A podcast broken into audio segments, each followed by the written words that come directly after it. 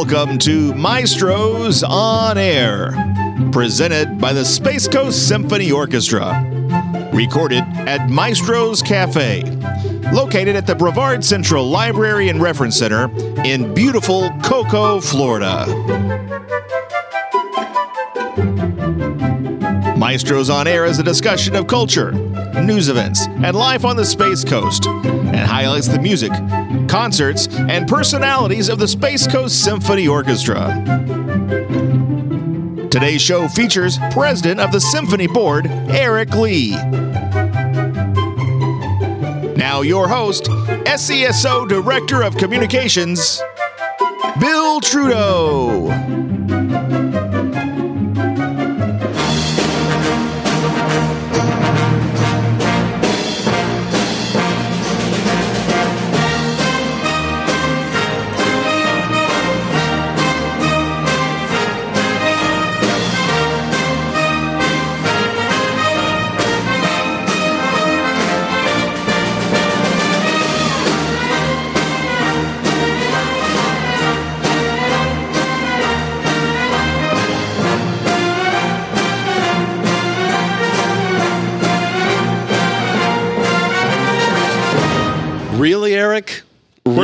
What do you mean, really? More Blackhawks celebration? Sure, why not? we're, we're celebrating all year. I mean, this this happens so rarely with the Blackhawks. yeah, I mean, it's only been three cups in six years. You know, I know, I know, I know, and I was counting. I you was know. counting. So that you know, so that was the Chicago Symphony Yes. Orchestra playing Yes. Chelsea Dagger. well, good afternoon.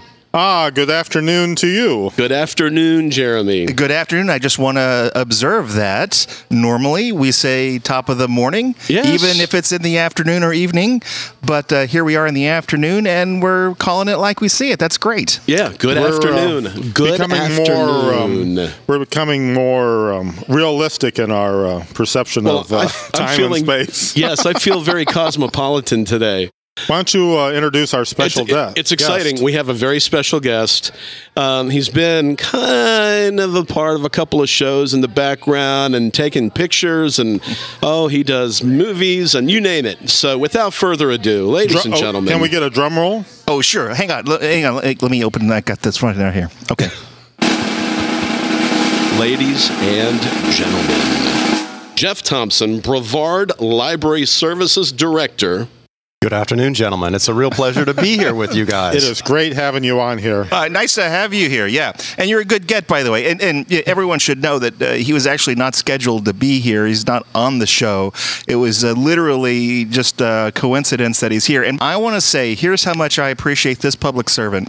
The man works for the county. He works for the library five days a week. He's in this very library where Maestro's Cafe is. He works here. This is his week off. He is on vacation. On vacation. He has taken his own personal time to come up here, spend his own money having lunch in Maestro's Cafe. Yes. And by coincidence, we found him. We were able to grab him and force this mic in front of him and said, "Sit here, say something nice." I think it's great. So, what'd you have for lunch? You know, I ate at the cafe today, and it was fantastic. What'd you I- have? I had uh, an Italian sausage Oh, sandwich. oh, I love the I love those Italian sausages. it was wonderful, absolutely wonderful. It's always wonderful. This is a great cafe. I had the um, the chicken burger. Actually, that was really tasty. I had the sausage and peppers, not bad. Ah, excellent choice. I had a cheeseburger excellent choice. plus tax. so you got the last cheeseburger because that's what I asked for, and they said they are out. Are you serious? Oh, I'm so sorry. He's on vacation this week, so uh, punctuality is not something he's striving for. So I got here just at the end of lunch when, you know, all the all Yeah. the cheeseburgers were already sold. And today's dress code is a little different from my normal. So Yeah, yeah. You're, we see you sans tie here. Yeah. You look very relaxed. the staff has not recognized me yet because I'm not wearing my costume. Well, every time I see you, you have a, a you're you're dressed nice. You have dress clothes on and a tie all the time. and all I know is, yeah, and and sometimes you have a lot of times you have sports coat on, or or I've even seen you in a suit. But I have to tell you, you look. Very relaxed. It's great to have you on the show. Thank this you. isn't some stuffy interview. You're one of the guys. You're I- one of the gang today. I appreciate that. Normally, when we see you, you should be playing ZZ Top, you know, sharp dressed man. Yeah, right. I shaved this morning though, so no Oh, you ZZ look- Top. you I'm shaved? good. Yeah, I shaved. I shaved That's for the good. interview. See, Looking good. I, I knew something. You know what? Normally I do shave. I think I did. Did I shave, Eric? Does it look like I shaved? I It see looks- a shadow. appears- okay. I shaved too, but you can't tell it. You know what I would note though is that in this circle here, three of us are sporting goatees. Three of us. Hmm. Uh, it's like Sesame Street. Yeah. Which one of these is not like the other? Yeah, I, I leave it to the audience at home to imagine which one of us is Sans goatee. This is perfect. We should have a contest. Uh, I think we've already helped you out with the math because uh, we've already said that uh, at least one person acknowledged they have a goatee. So that leaves three left. If you send an email, contact at maestrosonair.com. Yes. Guess which of us on the show does not have a goatee.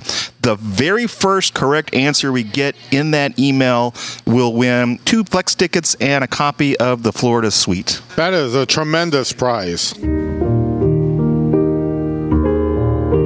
The Space Coast Symphony Orchestra would like to take this moment to say thank you to our many sponsors, helping fund classical music in the community, including the following.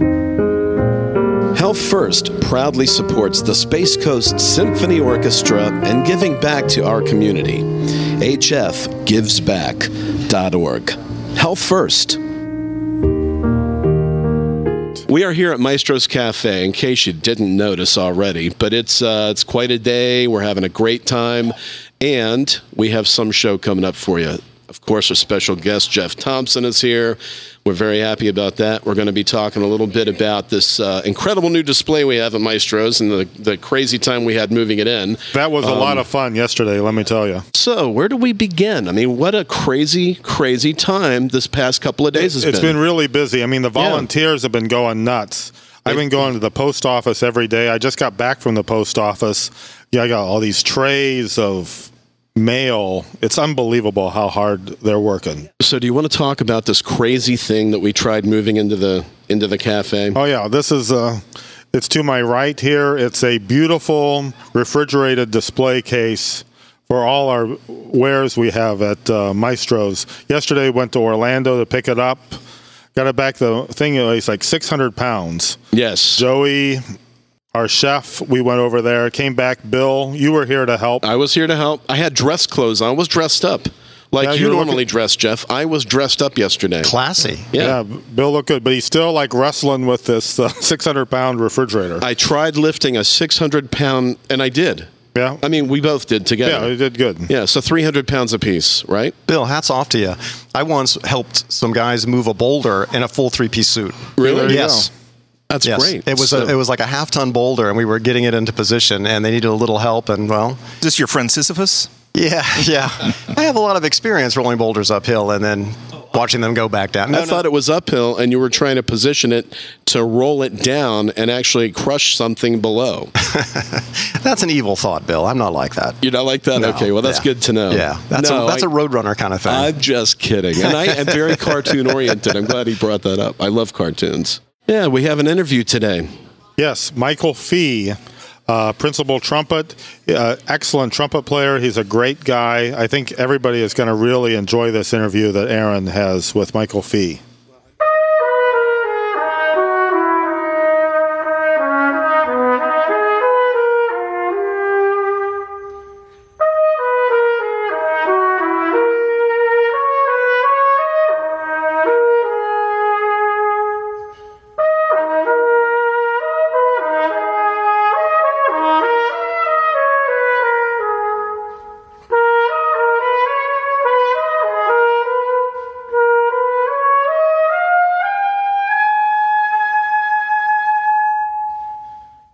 This is Aaron Collins, Artistic Director and Conductor of the Space Coast Symphony Orchestra, and today I'm joined by Michael Fee, a terrific trumpet player, great guy, and uh, great musician. Welcome. Ah, thank you, Aaron. Great to be here. Yeah.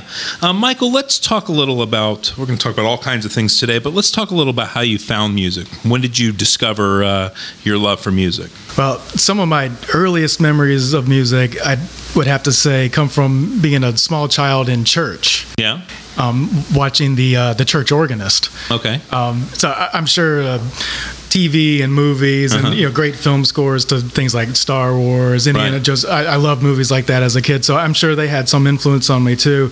But it was definitely in church are the earliest experiences I can remember of seeing an actual musician performing live. Okay, so you saw an organ player. When did you find trumpet? But I did, actually um, I didn't start playing trumpet until I was 10 years old. Okay. Which was four years after uh, I started taking piano lessons. Okay, from, so from you that started same on organist. piano. Yeah, fr- Okay. from that same organist. Started giving me piano lessons at, at age six, and started playing trumpet at age 10. And it's kind of a funny story actually how I actually started playing trumpet. All right. So um, at, at that this point in my life, um, I had gone to a really really tiny private school. So at age 10, for fifth grade, I transferred to public school Okay. for, for the very first time, and it was my first opportunity to be in a band. Uh-huh. So th- this was before they eliminated band from elementary school. Right, I, I was. I was one of the lucky last few. Last of the last of the children to get the uh, advantage of becoming in band early. in Yeah. elementary school, right? So, so I had this chance to, to be in uh, in the elementary school band. I had to pick an instrument, and I was leaning towards cello or French horn. Mm-hmm. Those those were kind of two of my main choices, and preferably the cello because I know this this seems really funny now, but um, back then I didn't like the idea of having to put my mouth on an instrument or Yeah. I thought that was kind of gross. Yeah, I'm with you. So, so I would have, would have preferred to, preferred to play the cello, but I, I did like the French horn because they at school they played us a recording of Peter and the Wolf by Mm-hmm. Prokofiev as our, as the demonstration of what all the instruments sounded like. Right. And I I remember um, when the horns came in representing the wolf. Yeah, very Really ominous and it- very dark. Yeah. I thought that was really cool. Yeah, Yeah. I, I could play the French horn. It's a great instrument. Right.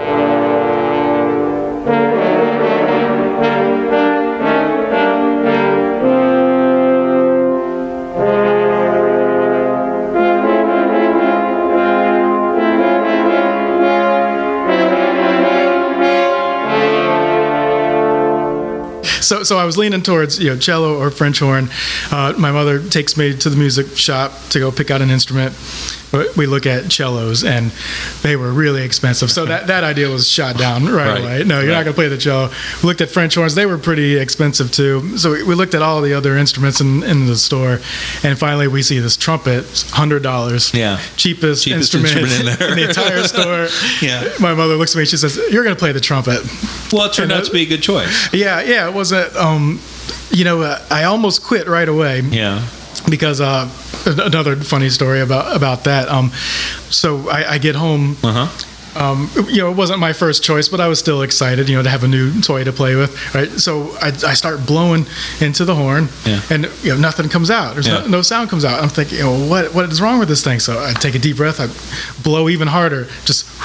Nothing but air Yeah. uh, it comes out. I'm, I'm thinking, you know, what is wrong with this horn? This went on for over an hour, Mm-hmm. and I ended my first day of trumpet playing unable to get a note to speak out of the trumpet, and I almost quit right Yeah. right then and there. I started thinking, maybe frustrating. tr- trumpet just isn't for me. Yeah.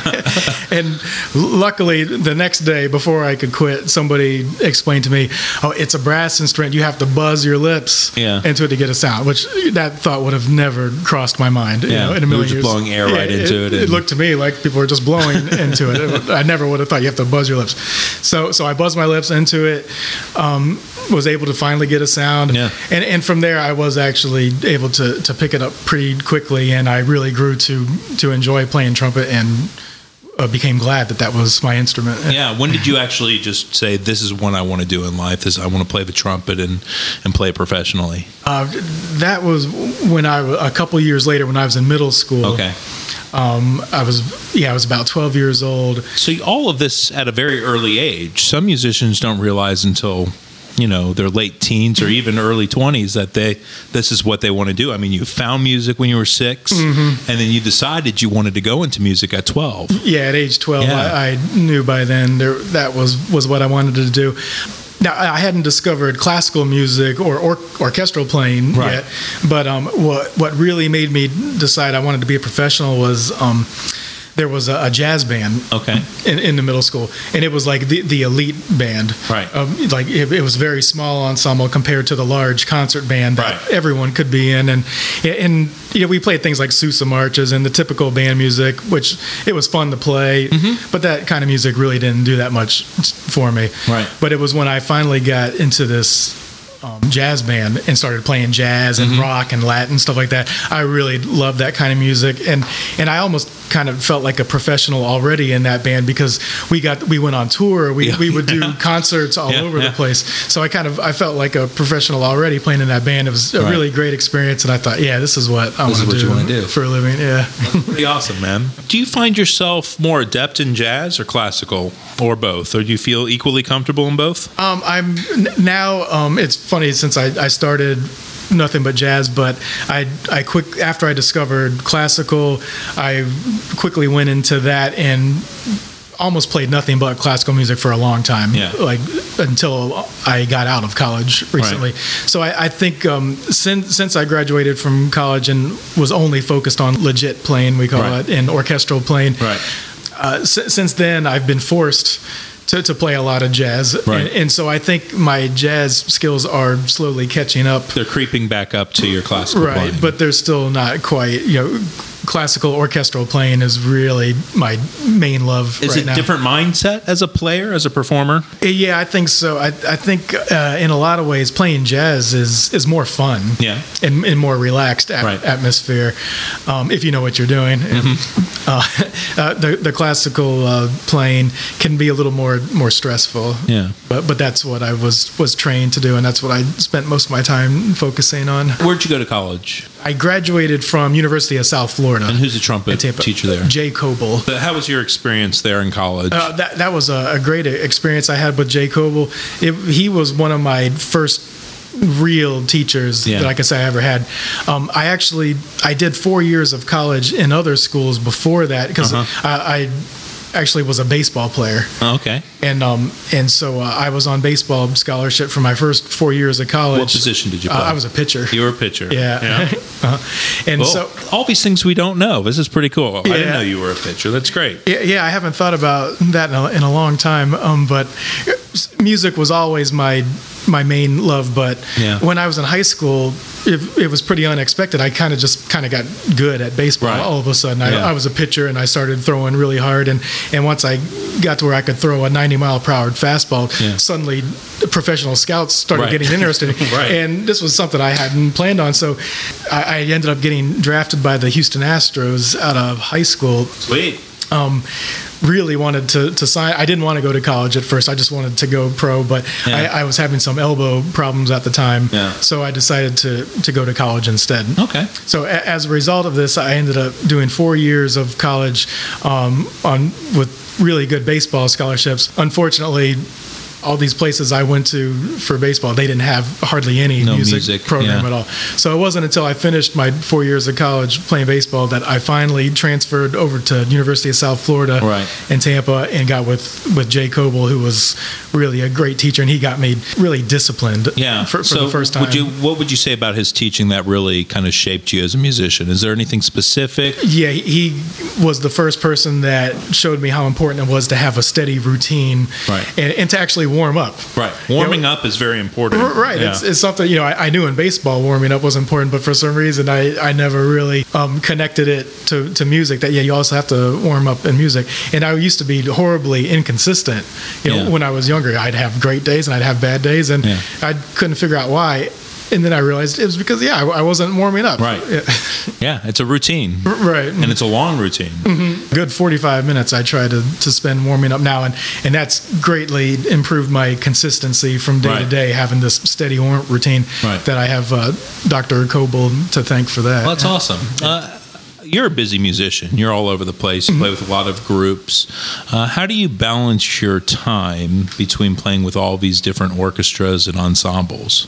Basically, I just tr- I try to fit as many concerts into my schedule as I As you possibly I can. possibly can. And then you just worry about the rest after. Right. How many groups do you play with, roughly? Uh, ro- oh, at least five or six. Five or six. I'd say. Yeah. full time. Yeah, that's uh, that's pretty incredible. Yeah, yeah, it's it's fun. I, I spend a lot of time on the road, a lot of time driving. So sometimes I, I think Do you I'm- like driving? I, I do. I, Okay, that's I, good. It's a good thing. Yeah. I, I do Yeah. like driving. Um, that's where probably ninety percent of my music listening time is. Right. So, uh, so I, I do appreciate you know you know when I have a couple hours on the road every day. I, that's when I can listen to my Mahler symphonies or you know whatever books on tape too. Right. I've been been big on on listening to a lot of books on tape this season. What, did, what was your last book on tape you listened to? the last book of tape I listened to was um, it's called The Fiftieth Law The Fiftieth Law. by Robert Greene. I don't know if you're. He's I'm not familiar with it. He, he wrote a book that that's really famous called The Forty Eight Laws of Power. I've heard of that. So it's it's Yeah. it's a really good self help book, and it, this is funny. He calls it the, the this one's the fiftieth law, Yeah. because he actually co-wrote it with the rapper Fifty Cent. okay. Because he, he thought this this rapper 50 Cent was just a perfect example of using the 48 laws Yeah. that he talks about in his other book Okay. and becoming greatly successful. And there he was. Mm-hmm. So he took these 48 laws, became a rapper, mo- ultra successful, and now there's the 50th law. and now there's yeah the 50th law. Very Yeah. cool. And how was it? Did you enjoy it? Oh yeah, it's, it's very uh, motivating. Just like all Robert Greene's books are, they're, they're Awesome. The, they're the kind of books that make you you just can't wait to go and start practicing. Yeah. You also arrange and compose. Mm-hmm. Let's talk about that life because uh, you're quite good. Oh, thank you. Appreciate it. And that. I've heard some of your arrangements and pieces, and they're really great. And a lot of people speak very highly of them. So tell me a little about that life. Oh, thank you. Um, well, yeah, yeah, it's funny. Like as a professional, I don't really consider myself that much of uh, of a composer or, or arranger. You know, it's it's mostly all about trumpet playing. Yeah. But um, see, I, I I think it's very important to have that composer's point of view, no matter what instrument you play. Sure.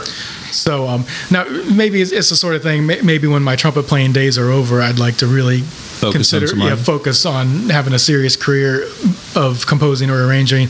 But uh, right now, it, I really just see it as something that it enhances my trumpet playing and Right. it, it gives me a, a better perspective of what I'm doing. Right. So I, I don't want to be one of these people like that say things like Mahler's Fifth Symphony is a trumpet concerto. Right. Right. I, I try Yeah. to but when I'm playing a piece like that, I I don't want to think of it as a trumpet player. I want to think of it as if I was Mahler. Like, Right. So I didn't just write the trumpet part. I wrote all those other parts too. And there's so many other components of the Mahler Symphony. Yeah, that, uh, exactly. I mean, there's almost every other principal instrument seems to have more solo. If you add it up bar by bar, the concertmaster, Mm-hmm. Right, the right. violins, the, even the principal horn has Exactly. So more many than the trumpet. But more than the but when you think of Mahler 5, you think of the opening trumpet because line. of the opening trumpet solo. It's, Yeah. it, and it's it's very important. Yeah. But um, I, I think as trumpet players, we can kind of tend to be a little egotistical and Yeah, a little sure. full of ourselves, Uh-huh. and and so I, that's why I think it's it's always important to to first and foremost think think of music from the composition, from the composer's point of That's view. That's cool. You don't hear many composers, arrangers speak of it from a per, uh, performing point of view. Exactly. Yeah. So, do you write? How many pieces do you write a year? Do you write uh, original works? Uh, you know, I'm I'm so, it varies. Yeah. Uh, this season, I've only written a couple of really short piano works because Yeah. I've been very busy on the road do you get a lot. Do you get them performed? Um, not not very often. Um, I've put on a couple little recitals Yeah. myself where I, where I've had a. I, I'm I know enough about piano to write for piano, but I Yeah. don't really have the guts to perform my own pieces. Right. So I've had friends perform piano Yeah. recitals of my work, and and there's been twice in the past I've actually hired together a little string ensemble to- Awesome. to, perform some string pieces. I'm going to guarantee this. Within the next two years, we're going to hear a couple Michael Fee chamber concerts here in Brevard County, and the Space Coast Symphony will put them on. I hope so. That would- that would I be would love. great. I would love to do that. I'm Um, looking forward to to fully orchestrating for full orchestra some of these smaller piano That'd be awesome. and chamber pieces I have. I'm all for it. Uh, do you teach? Uh, I I have in the past. Right now, I, I do not have any students. I'm just on the road too much. Yeah. Do you like teaching? I, I, I do enjoy teaching. Um, I, I don't like having too many students at once. Like w- when I have uh, like one or two students at a time, I, I really enjoy it. It there the times in the past where I've had like a full daily schedule full of students. Yeah. That that seems to be a, a bit much. Yeah.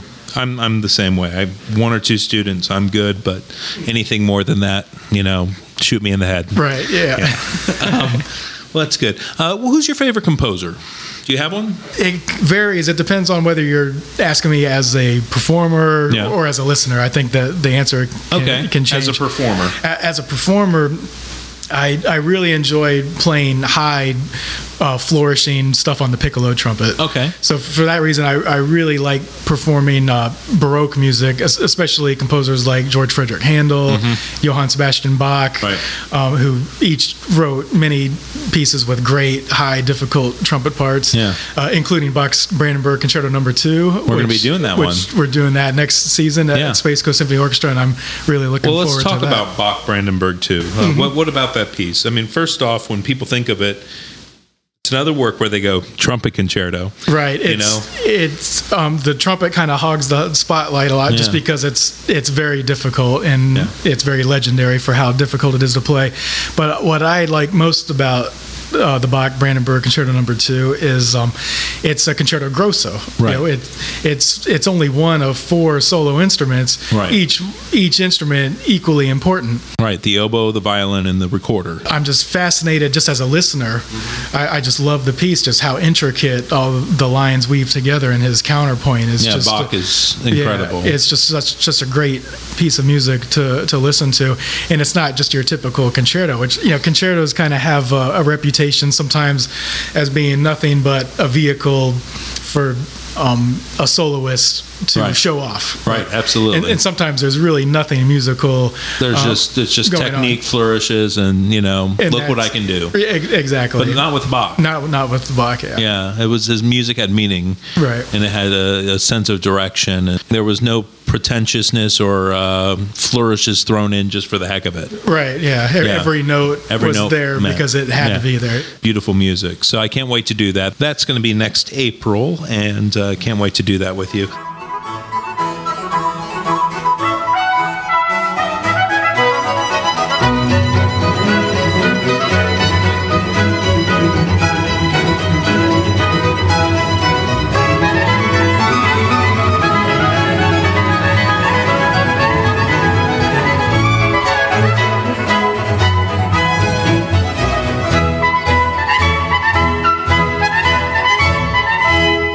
Going to be doing it in April. That's right. That's going to be great. It's going to be uh, April 16th, so you Oh. can set your calendar at Vero Beach Performing Arts Center, and then Sunday, April 17th at the Scott Center. Hey, this this is new. This is going to be the first time that we've announced a specific concert in 2016 on the I show. I know it's fantastic. isn't it? 2016.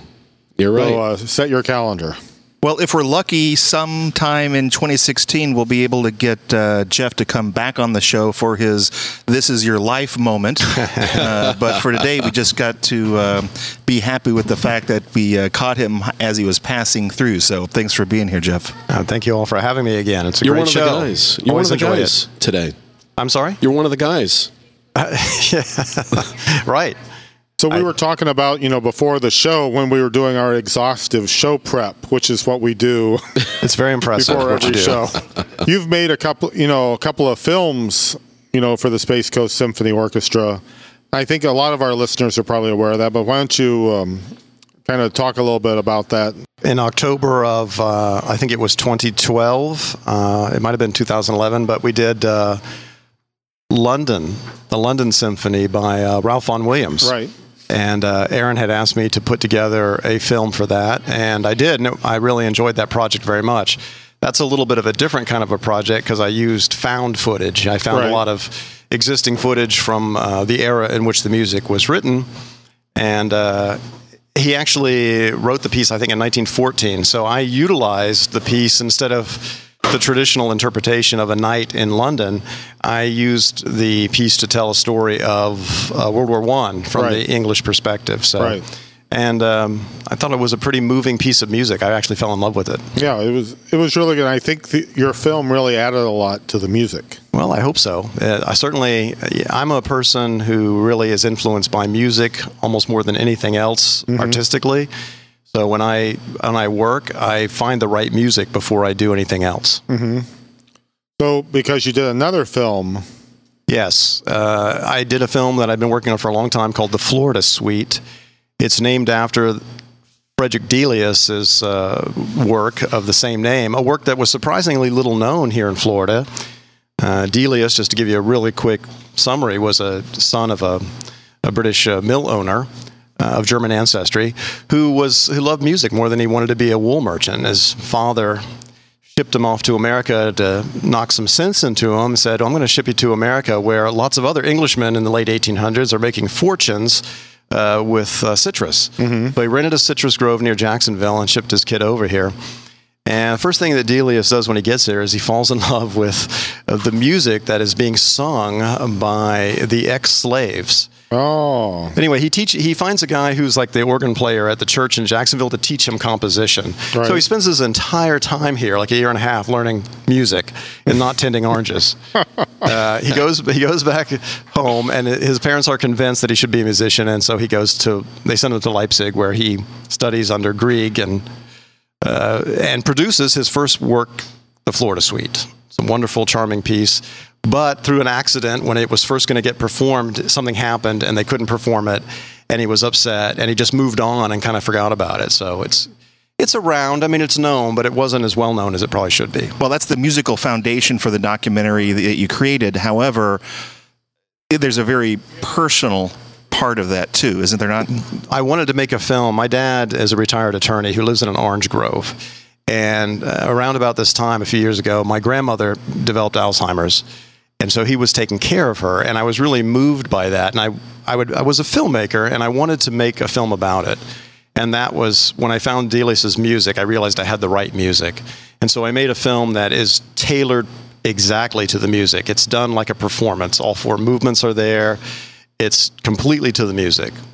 And, uh, you know, we had some success. It came out in 2013, and I got a few awards, and it went around a few places. And uh, I had a really great experience with the symphony because in November of 2013, the symphony, the Space Coast Symphony, performed the music while the film played. Right. So we had a live interpretation of the score to the film, and that was really wonderful. If you'd like to have a copy of this film, uh, there's a great way to do it and to support the symphony, which is that you can buy a copy from the Space Coast Symphony for $20, and that $20 completely goes to support the symphony. None of it goes to me. It's 100% to the symphony. So if you'd like to see the film and support the symphony, there's your opportunity.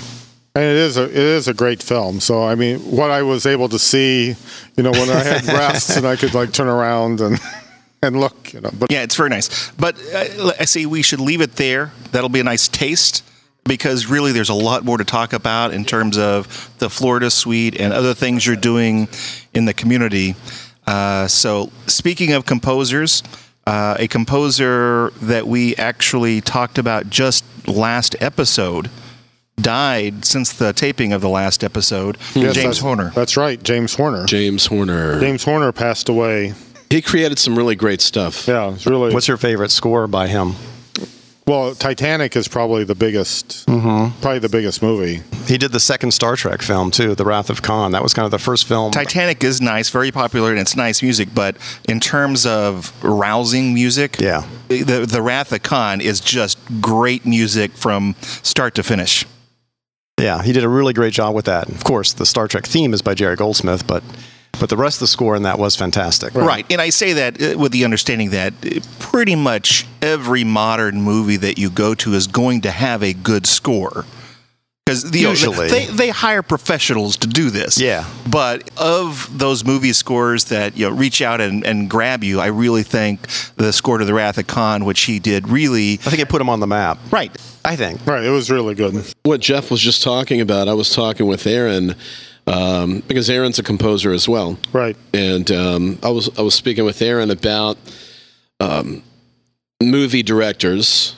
In a lot of cases, are are really inspired by the composers, by the type of music, and that is how they uh, really, really take uh, their movie starts to take shape. In a lot of cases, that's a fact. Well, that's kind of what you were just talking about. That's what about. he was just Yeah. saying, and I really appreciate you saying that because I um, I get that. And You know, I the most always- famous example of that is 2001: A Space Odyssey. Sure. Most directors will have what they call a temp track that they put to their films to help them cut it, and as a guide for the composer. Well, uh, Kubrick hired Alex North to do the score. Yeah. He didn't like Alex North's score. He preferred his temp track, and that's what we hear today. The temp track to 2001 is its full-on soundtrack. And I've, I've listened to North's score and I like it, but I do think he made the right decision. The temp track is fantastic. But it's really fascinating to, you can do this on YouTube. You can see North's score played to the film. Right. Instead of the, and you can watch it and see what it's like, and it's really interesting to do so. You know, one thing I find really interesting, though, I love 2001: A Space Odyssey as a movie.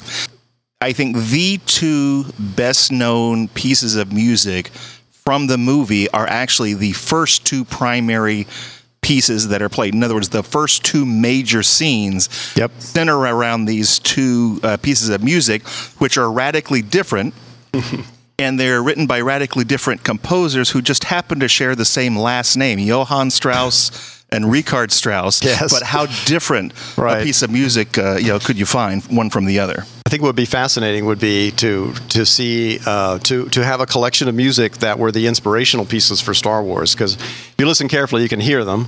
Well, in it's the, very in the opening piece, you can he- yeah in the opening piece you can hear Mars, the bringer of war, and there's, there's I'm sure there's many others. You know? Yeah, because like be when we were fascinating to talking see about that. like last week, how you know that's very Wagnerian. How each character has like its own leitmotif. oh yeah, leitmotif. Yeah, Yeah. Jeremy. Now I'm gonna yes, go ahead. I was thinking we could use a temp track for the show. yeah, hit it. yeah, maybe this is it. Uh, you know, could we'll- the temp you track. later on, we'll come back and replace all this with actual interesting content.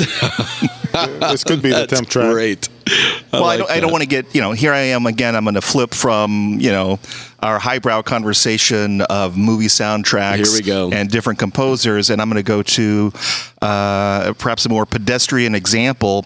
But when you're talking about pop music in a film, I think the best example of use of popular music in a contemporary film is Forrest Gump.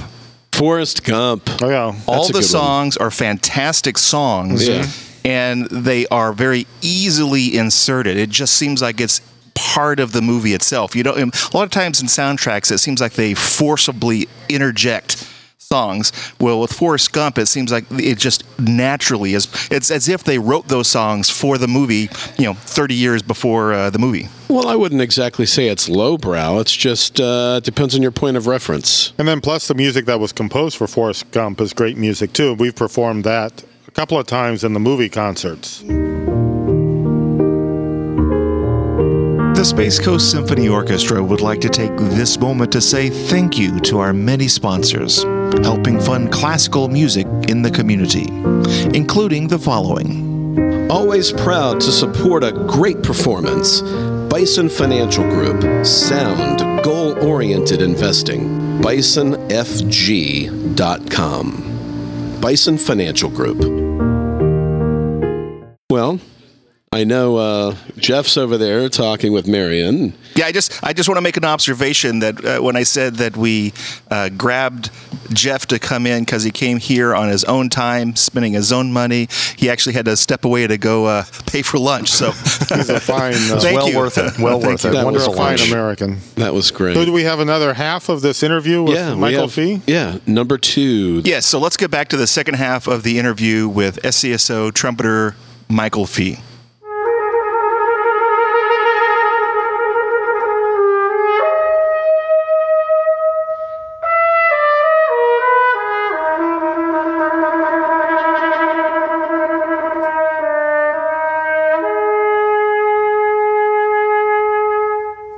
Uh, now let's talk about your favorite composer uh, from just a listening standpoint. from a listening standpoint, I have uh, there, there's a test I have to decide you know which composers are my favorite, which pieces of music are my favorite. Okay, what's the test? That's uh, I call it the chills test. Okay. which I, I think most people are familiar with this. If you're listening to a piece of music that is just really beautiful or really powerful, it can give you chills, or Sure. you, you can just feel it through your whole body, almost like like a drug. Kind I've- of yeah. I've- And there, there's lots of composers that, that give me chills. Uh, Wagner, Okay. uh, Mahler, Bruckner, Strauss, uh, a lot of those guys.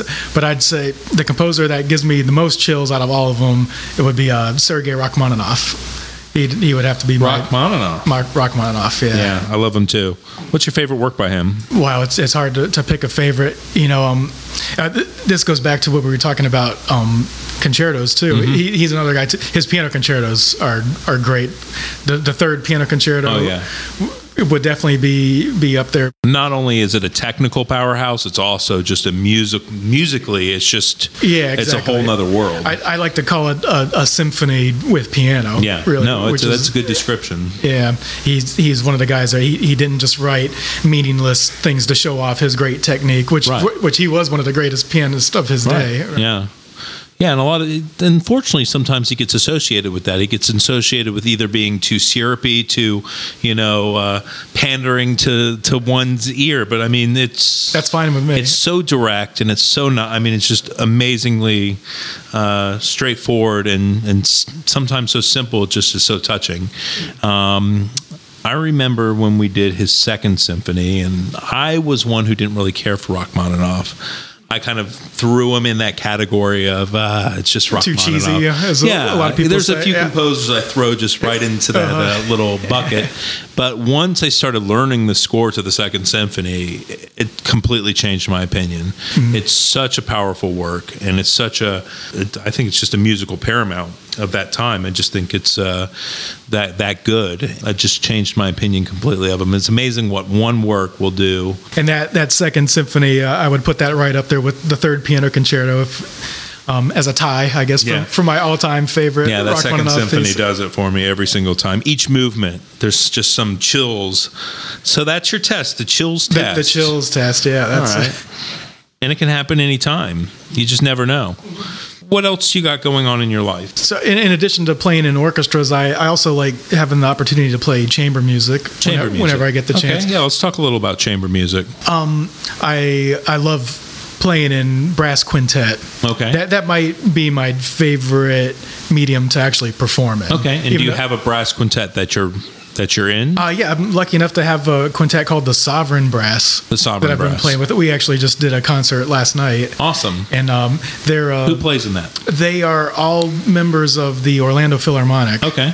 um, and uh, they one of their their second trumpet player retired recently, Mm-hmm. and so this it's been about two years now that I've been filling in and playing with them, and it's been just a really great experience. Cool. So what did you play last night? Uh, last night it was kind of um, a pops oriented concert, really fun. We uh, did uh, themes from 007, Mm-hmm. um, Car- Carmen medleys, uh, a lot of uh, uh, Canadian brass style uh, jazz arrangements, Right. um, things like that. Okay, cool. And uh, what is it about chamber music in general for you that that you just find so appealing? There's something about um, quintet playing. Uh, we, we just have more to do, basically. More, you play a lot We- more. We, we play all the time, yeah. Yeah. As much as I love orchestral music, Right. it's my favorite music to listen to. But a lot of times in the orchestra, that's what we end up doing back there is just sitting back there Right. listening for Right. half an hour at a and time. And then you come in, play a few measures, then you're back to listening another half hour. Exactly. Yeah. right. Yeah. So so all the so I love the the orchestral music to listen to, but when it comes to playing, yeah, we, we just have a lot more to do, and it's it's a lot of fun Yeah, playing. and it. it, you have to adapt to the players around you, and uh, and it's a it's a challenge all in itself. it's a big challenge um, on the endurance too because it's totally the opposite of orchestral playing you're doing a two hour show you're playing the entire time Right. e- even if you don't have the melody so you're Right. you're switching back and forth sometimes you have the melody and you're the soloist Mm-hmm. but then when you're not the soloist you're still you're still playing the whole time as accompaniment Right. so it's uh, yeah you you definitely have to be in shape Yeah, to, to play uh, in a quintet Absolutely. Do you have a concerto that uh, that sticks out in your mind? I mean, there's a lot of great trumpet concertos out there, and uh, some new ones that are being written as well. Is there a concerto that you just love that you gravitate towards? uh, I've always loved the Tomasi concerto Yeah. I, don't, know if you're familiar with that I'm not one. familiar with the trumpet concerto, the trombone concerto, but not the trumpet concerto. Yeah, yeah, it, it's a, it's a really cool piece. It's um, it's one of those French conservatory Uh-huh. pieces. He was, you know, from the 20s, I believe. Some of the written. greatest pieces, I mean, concertos that were written all came from that, you know, competition and uh, conservatory pieces. And huh? it's it, it's kind of jazzy, but it, but it's classical too, and it's Uh-huh. Yeah. just it's a really interesting piece. I was lucky enough to uh, to play it when I was in college, and uh, won a concerto competition. Got to perform it with the symphony orchestra back then, and Yeah. that was yeah that was a lot of fun playing that piece. Very cool. Uh, do you have any advice for young musicians who are looking to, you know, get into the music field? You discovered it at an early age, but then there's some musicians who right now maybe are questioning if, if this is for them, what what would you suggest to them? Don't put it off. Don't don't wait for the right time. Right. Just if it's really what you want to do, I'd say you have to go for it with with everything. Everything you got. have. Yeah. Yeah. Yeah. That's that's what I would suggest. It, it's one of the things that if you if you have a safety net, if you have a backup plan, you're going to end up using it. Okay. Because uh, this is um, it, it's a hard business and. Um, you have to almost leave yourself no other choice, Mm-hmm. but you have to put yourself in a situation where you have to either succeed or die trying, basically. Which, which actually is a principle from the Art of War, another uh, book, one of the books on tape that I've been listening to. in the You're car, listening to The Art of War on the- tape? The Art of War on tape. Yeah, Yeah, wow. Yeah, that, that's uh, one of the one of the great lessons from that book is uh, they call it putting yourself in death ground. Yeah. Which, which means uh, if you're a general, you have to put your soldiers in a situation where they have to fight or they're Yeah. going to die. Right. And, and when when you put them in that situation, they win every time. Apparently, if, if you put them in a situation where there, if there's an escape route, Right. they're going to take they're going to retreat. They're going to take the escape route every time. So if you really want to succeed, you have to put yourself in that situation where you have no choice. You have to succeed, Yeah. or you're going to die. There's so many different types of trumpets, and for our listeners, it may be good to describe a few of them. Uh, first, how would you describe a trumpet to someone who doesn't even know what a trumpet is? What would be your description? Well, a, a trumpet is really simple when it comes down to its basics. It's it's one of the oldest types of instruments we have. It's been around for thousands of years, and basically any type of tube object that you can buzz your lips into. Is a trumpet. Is a trumpet. Okay. And the, the earliest examples would be you know ram's horns, or even uh, in the islands, uh, peop you can make a trumpet out of a conch shell by chopping off the tip Right. of it. and You can buzz your lips and make a trumpet out of that. So those are the oldest examples of, of trumpet that have been around for thousands of years. In the the Baroque period, um, which we normally play on a piccolo trumpet Right. to make it easier. Back in those days, valves still didn't exist, Mm-hmm. so trumpets back then still weren't much more than the ram's horn. They, Right. they were a little bit longer. They were made out of metal and brass at that point, but they were just tubes. There were no valves or keys or anything Right. like that. All the changing of the notes had to be done with the lips. Yeah, lips and air. That's right. Yeah. Have you ever played on one of those I, valveless I- trumpets? I have. Yeah. I, and how, how was it, your experience on that? Uh, I, I I enjoy it. I have a natural trumpet that I play on just for, for practice, and uh, I I find that it, it's more difficult to, to play. Absolutely. I played on a natural horn, and it was way more difficult. Yeah, it has more more um, tone quality to Yeah. it, more more colors Yeah, you get out of, out of the sound. Yeah, Uh, so I, I think it has a better sound.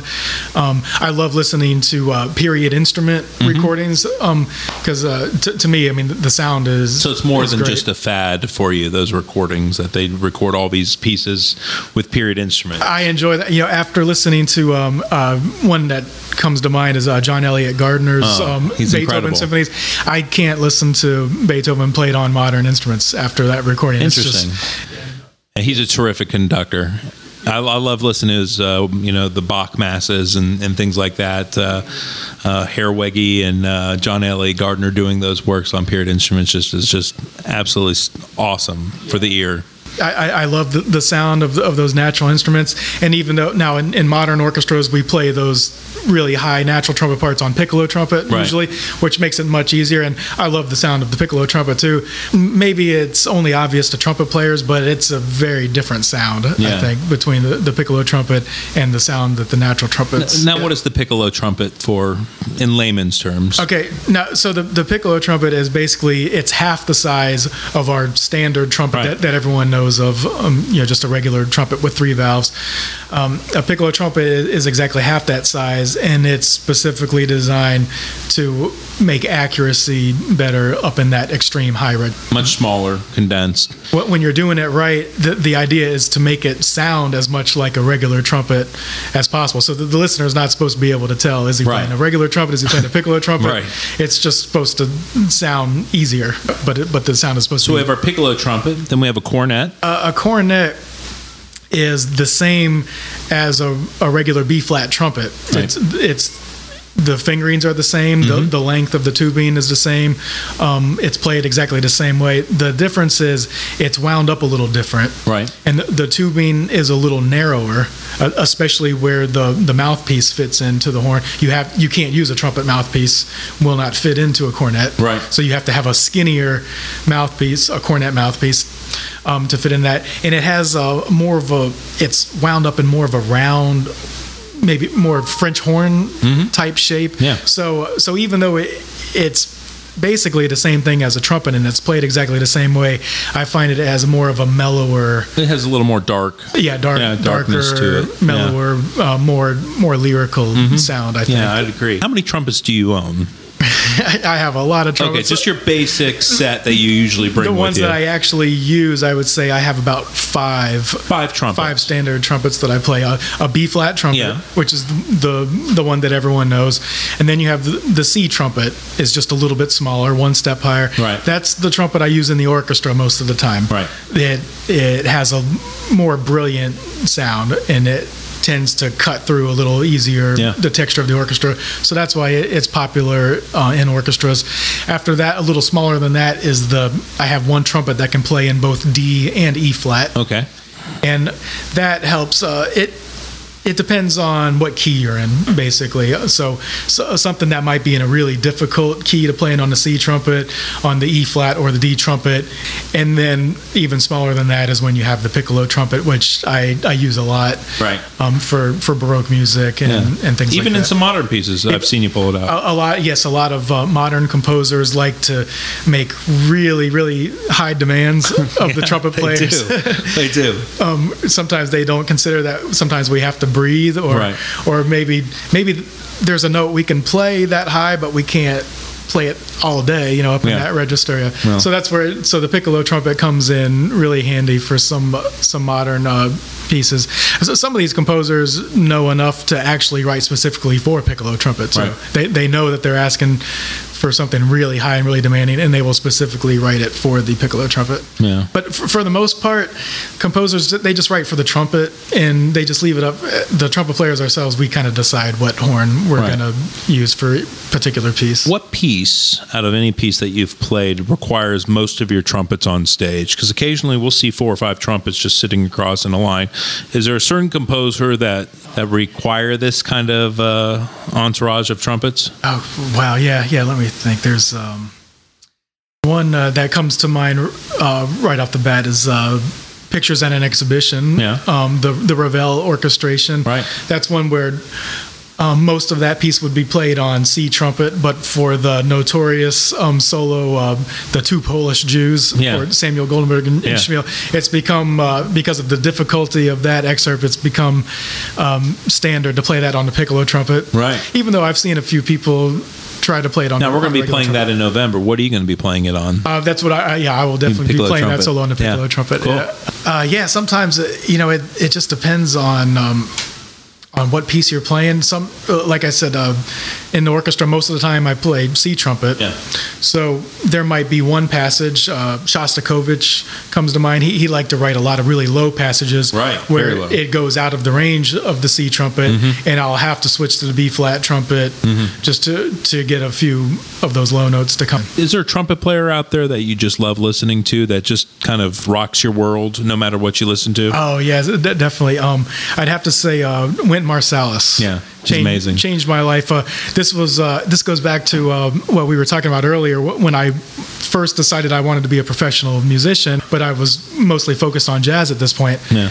It was right around that same period, not long after that, uh, I had a substitute teacher come in Okay. and she heard me play a little bit thought i'd sounded pretty good and she's like tomorrow i'm going to bring something that you have to listen to Yeah. so the next day, she substituted again, brought me a recording of Wynton Marsalis playing Haydn's trumpet concerto Yeah. and the Bach Brandenburg concerto number Yeah. two, and that day changed my life forever. I just I didn't know it was possible for a trumpet to sound that beautiful, Right. And his technique, He is so adept at any style he plays. He's absolutely incredible. I didn't even realize he was more known for jazz at the time. Yeah. I, I had no Yeah. idea who this guy Wynton Marsalis was. I just Right. my, this substitute teacher just said, "Here, listen to this," and I just couldn't believe it.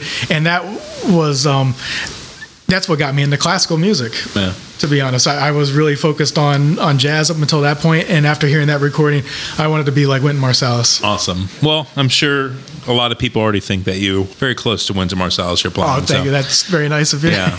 Uh, if you want to hear some of Michael uh, playing, he does have a SoundCloud. We're going to include that in the description below. And uh, you can also hear a couple of his arrangements and, and various things there as well. Uh, you'll hear Michael next season perform the Brandenburg Concerto number two, among other works, um, some famous excerpts from Pictures at an Exhibition, among others. And uh, we can't wait to have you back. Thank you so much for joining me. Thank you very much.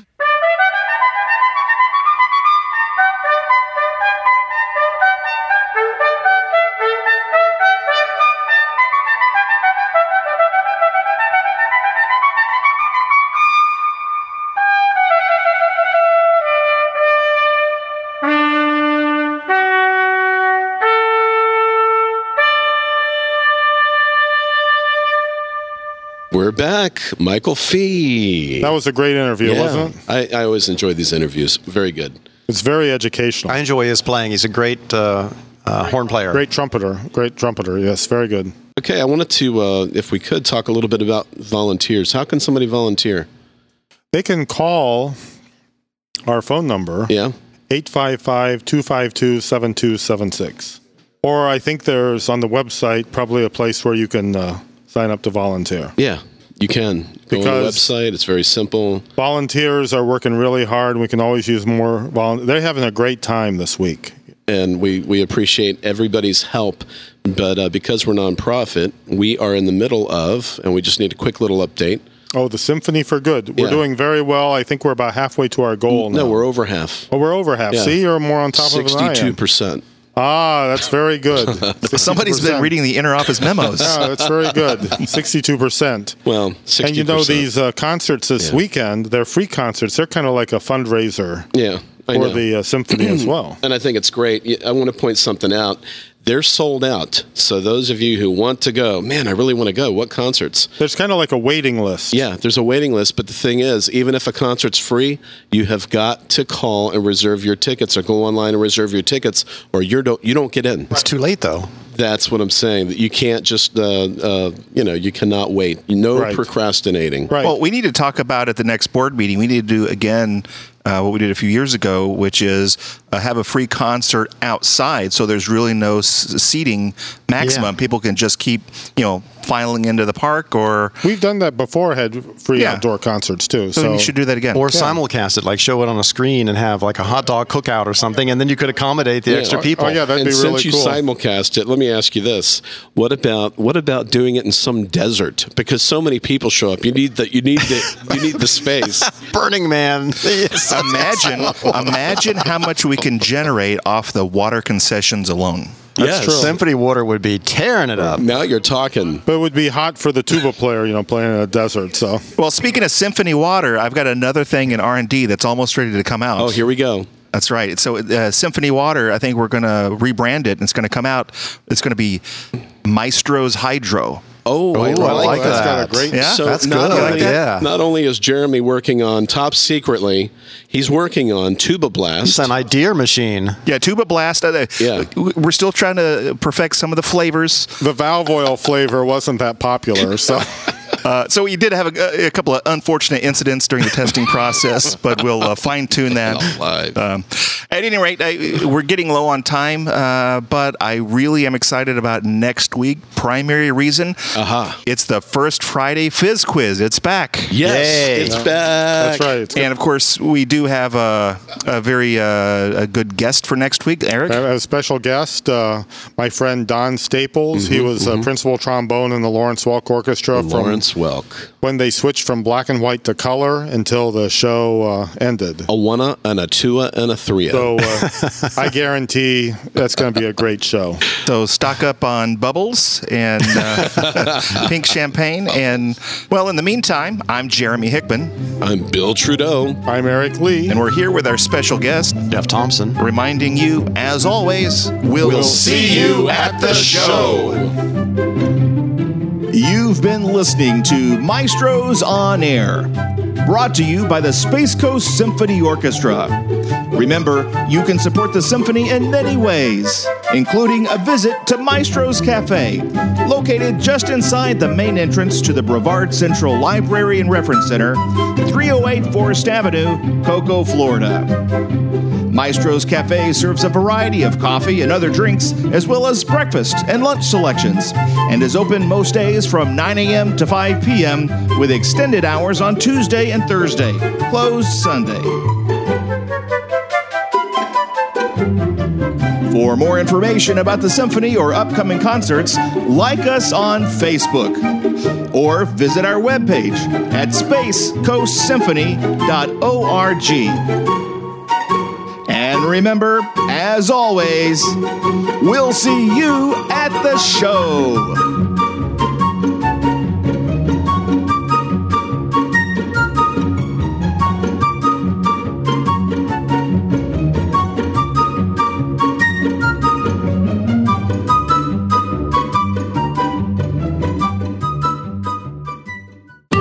Velocity production.